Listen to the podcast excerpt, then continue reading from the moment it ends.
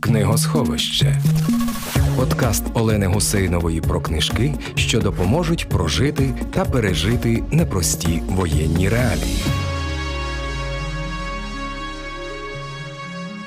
Вітаю, друзі! Мене звати Олена Гусейнова, і ми з вами будемо говорити про книжки. Зараз будемо говорити про книжки, які дозволять нам подумати, позгадувати, розібратися з одним з українських регіонів, у якого є така красива назва Поділля, яку ми знаємо із поезії Лесі Українки з щоденного життя, яка насправді охоплює якийсь неймовірно великий шматок української землі. Це і Вінницька область, і Хмельницька область, і Тернопільська область, і Одеська область, і Житомирська, і Черкаська, і Кіровоградська, і навіть Київська. І не тільки українська земля, частина того, що називається Придністров'я, частина окупованої росіянами і сепаратистами е, Молдови, там теж є шматочок Поділля. Будемо говорити про цей регіон з істориком Віталієм Михайловським, подолянином. Отже, що таке Поділля? Це найбільший такий от регіон український.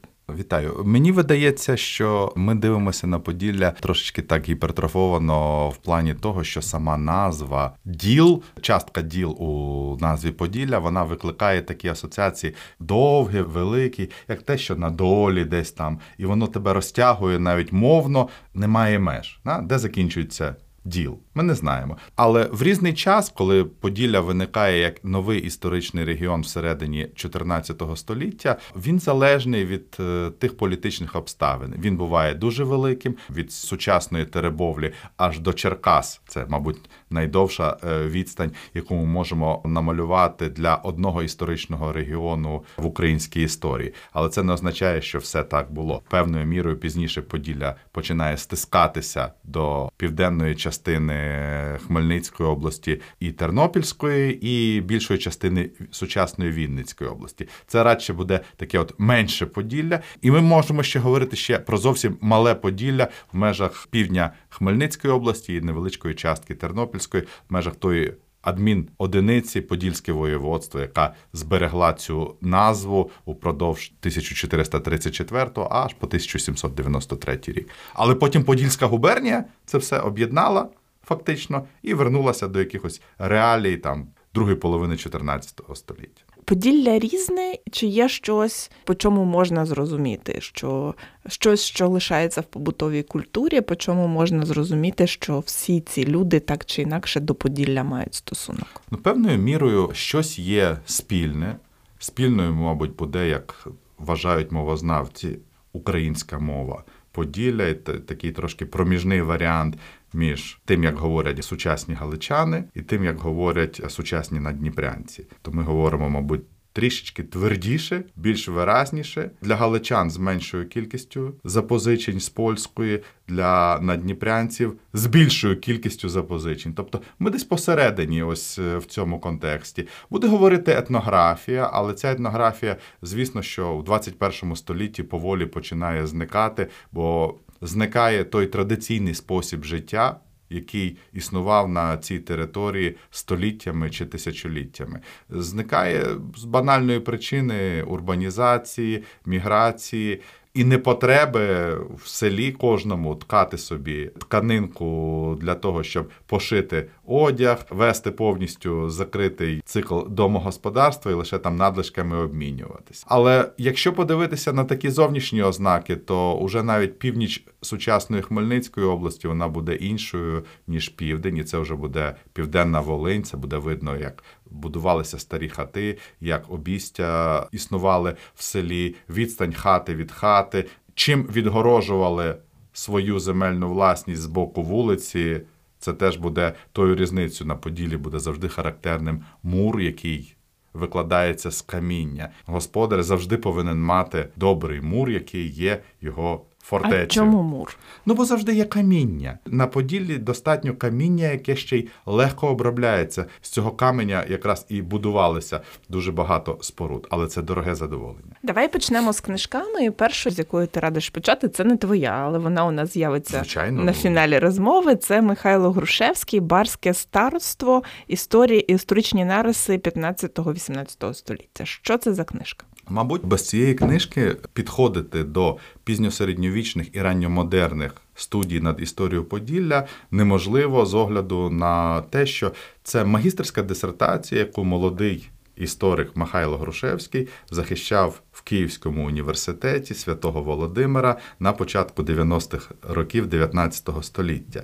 І якщо ми подивимося на обсяг, ну це книжка на 500 сторінок. А до цієї книжки ще по 500 сторінок, два томи історичних джерел. Коли ти кажеш сучасним студентам, ось магістерська робота студента-історика, вони беруть очі. Як? 100 сторінок. Це і так важко написати. Але Грушевський, по-перше, написав дуже велику, забезпечену джерелами книжку, адже від 15 по 18 століття він спробував пояснити лише щось, що в межах околиць бару, тої королівської власності барського староства, яке ну стало барським лише з примхи королеви Бони, яка вирішила перейменувати. Подільське містечко Ров чи Рів на бар на честь свого нерідного, як виявляється, міста, але міста, в якому вона провела все своє дитинство і закінчила свій земний шлях південно-італійське місто Барі. Це місто Бар Вінницької області, Жмеринського району, і е, місто існує по сьогоднішній день. На що воно схоже, і чи можна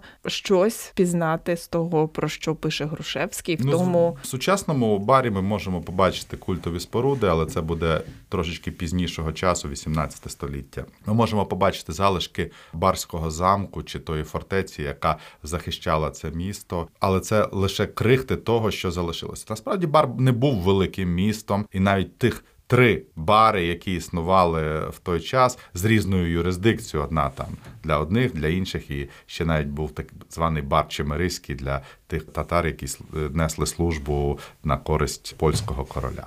Зараз це зовсім звичайне невелике містечко середньостатистичне, яких в Україні десятки, і воно мало чим зовні відрізняється від і сусідніх, і віддалених міст на території України. але що ми розуміємо про Поділля, читаючи Грушевського? А Грушевський, як хороший історик, він не концентрується на тому, що я пишу про бар і його околиці. Грушевський насамперед дає панораму, як сформувалося Поділля, як бар став центром, і він підводить свого читача через. Конструювання історії ранньої історії Поділля, і потім він певною мірою намагається пояснити все, що він знає про людей, які живуть в околицях бару. Адже ми, коли говоримо про барське староство не тільки за допомогою джерел, зібраних Грушевським, то ми бачимо, що це доволі нетипова спільнота тих людей. Приклади, які є і у Грушевського, і можна ще докидати до нього. Це феномен барської шляхти, яка чи бояр тих, які служили на користь барському замку. І коли читаєш описи сіл, в яких вони проживають,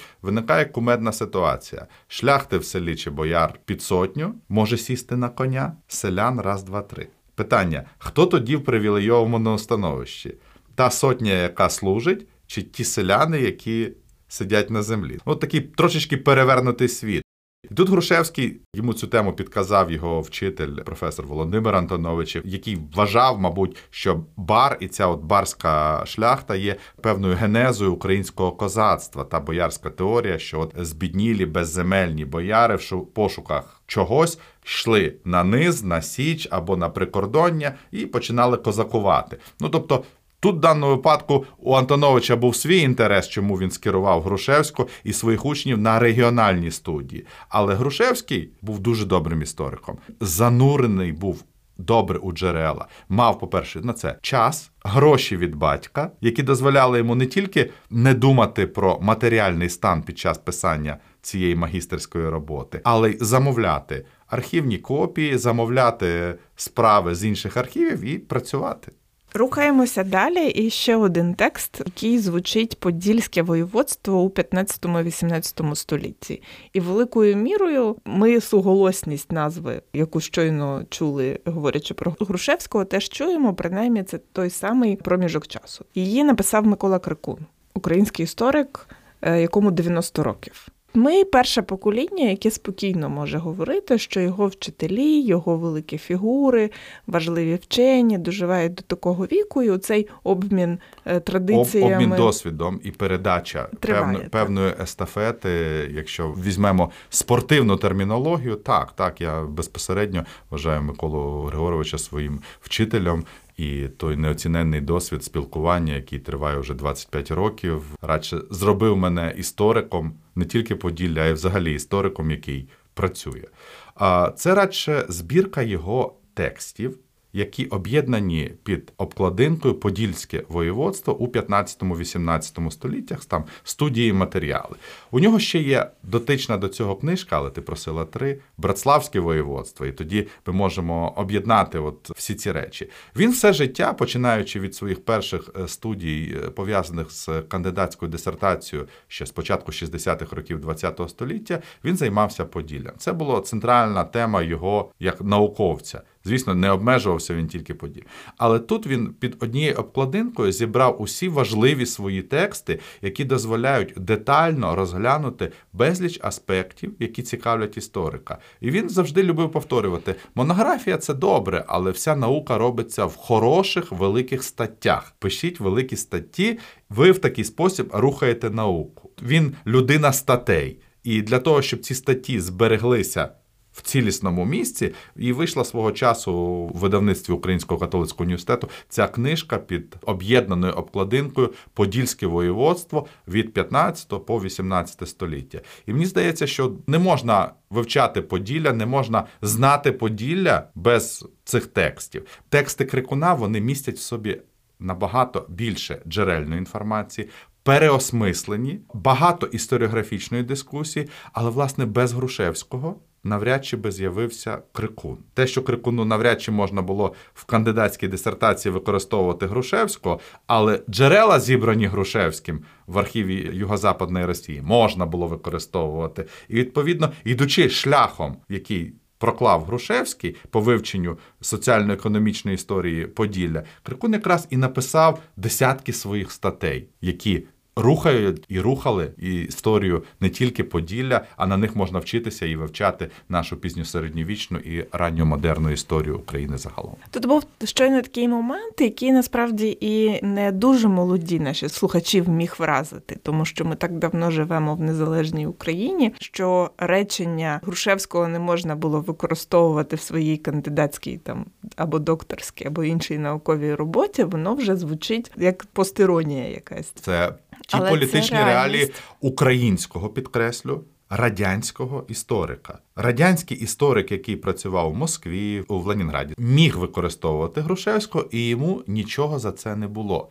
Важко когось з російським прізвищем, надійною біографією звинуватити в українському буржуазному націоналізмі. Але зате можна будь-якого українського радянського історика звинуватити в українському буржуазному націоналізмі. І в тому якраз не зла іронія, а гірка правда роботи українських істориків, що книжки Грушевського були закриті в спецхрані до кінця 80-х, початку 90-х. І, власне, от ця книжка.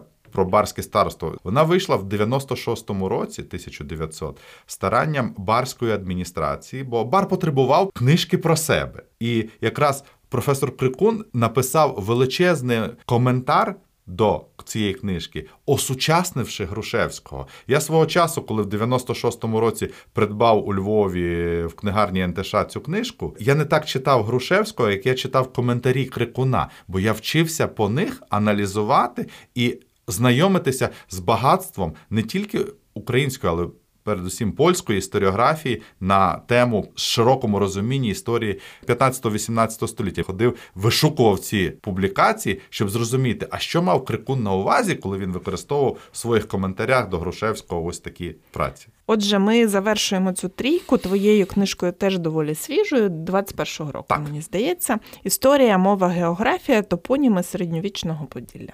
Книжка, мабуть, для мене якась така вийшла певною мірою підсумкова. Це не означає, що я там не займаюся історією Поділля більше і не хочу бачити. Ну але 20 років в одному регіоні це теж накладає певний відбиток. Певною мірою це якесь підсумування того всього, що знаю я, знаю не тільки українська історіографія, не тільки е, українські, але й передусім польські, там білоруські, литовські історики. Що ми знаємо про Поділля? Його початкову історію від середини 14 століття по початок 16-го. Чому саме топоніми?